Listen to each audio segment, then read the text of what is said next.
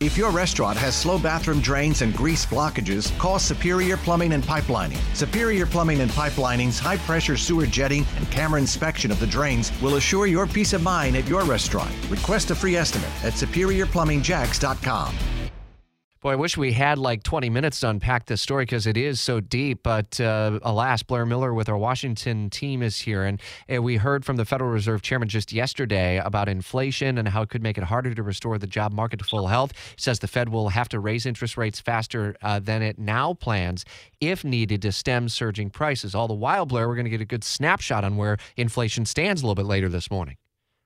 Exactly, Rich. And we expect those numbers around 830, and forecasters believe it will show high inflation. The White House is getting ahead of this report, which tells you a lot, um, saying that they too believe will put a spotlight on high inflation. It's the Consumer Price Index, and economists expect it will reflect rising costs.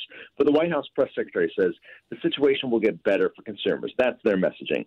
She said last night these numbers are due in part because of the price increases for used cars and because of record setting inflation over in Europe. The White House is also using this, though, to push President Biden's Build Back Better agenda as a means to lower prices. It's interesting because legislation connected to the plan has stalled in Congress, and some insiders now believe that plan could face even more hurdles to passing, if passing at all, once this report comes out at 8:30. So that will be something to watch as well today as those numbers come out and all this full unfolds here in Washington. Does today's snapshot accelerate the Fed's planning in any way or light a fire under the decision?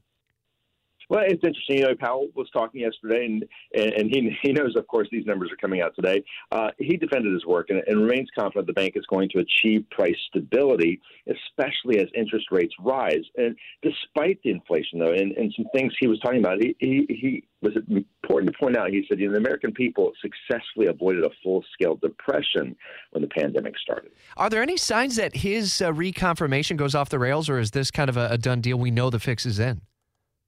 Well, it, it would be certainly a big story if something were to change, but uh, you know there may be a lot of criticism as far as a, a change at the top. That would be really a, uh, something to watch. And, and, as far as anything happening, it, it really would be hard to figure out you know what's going to happen at this point. But you know certainly these numbers changing is certainly influencing a lot here in Washington. All right, this snapshot due out at eight thirty. We'll stay on top of the developments. Blair Miller, part of our team in Washington, as always, man. Thanks. It's six fifty six. If your restaurant has slow bathroom drains and grease blockages, call Superior Plumbing and Pipelining. Superior Plumbing and Pipelining's high pressure sewer jetting and camera inspection of the drains will assure your peace of mind at your restaurant. Request a free estimate at superiorplumbingjacks.com.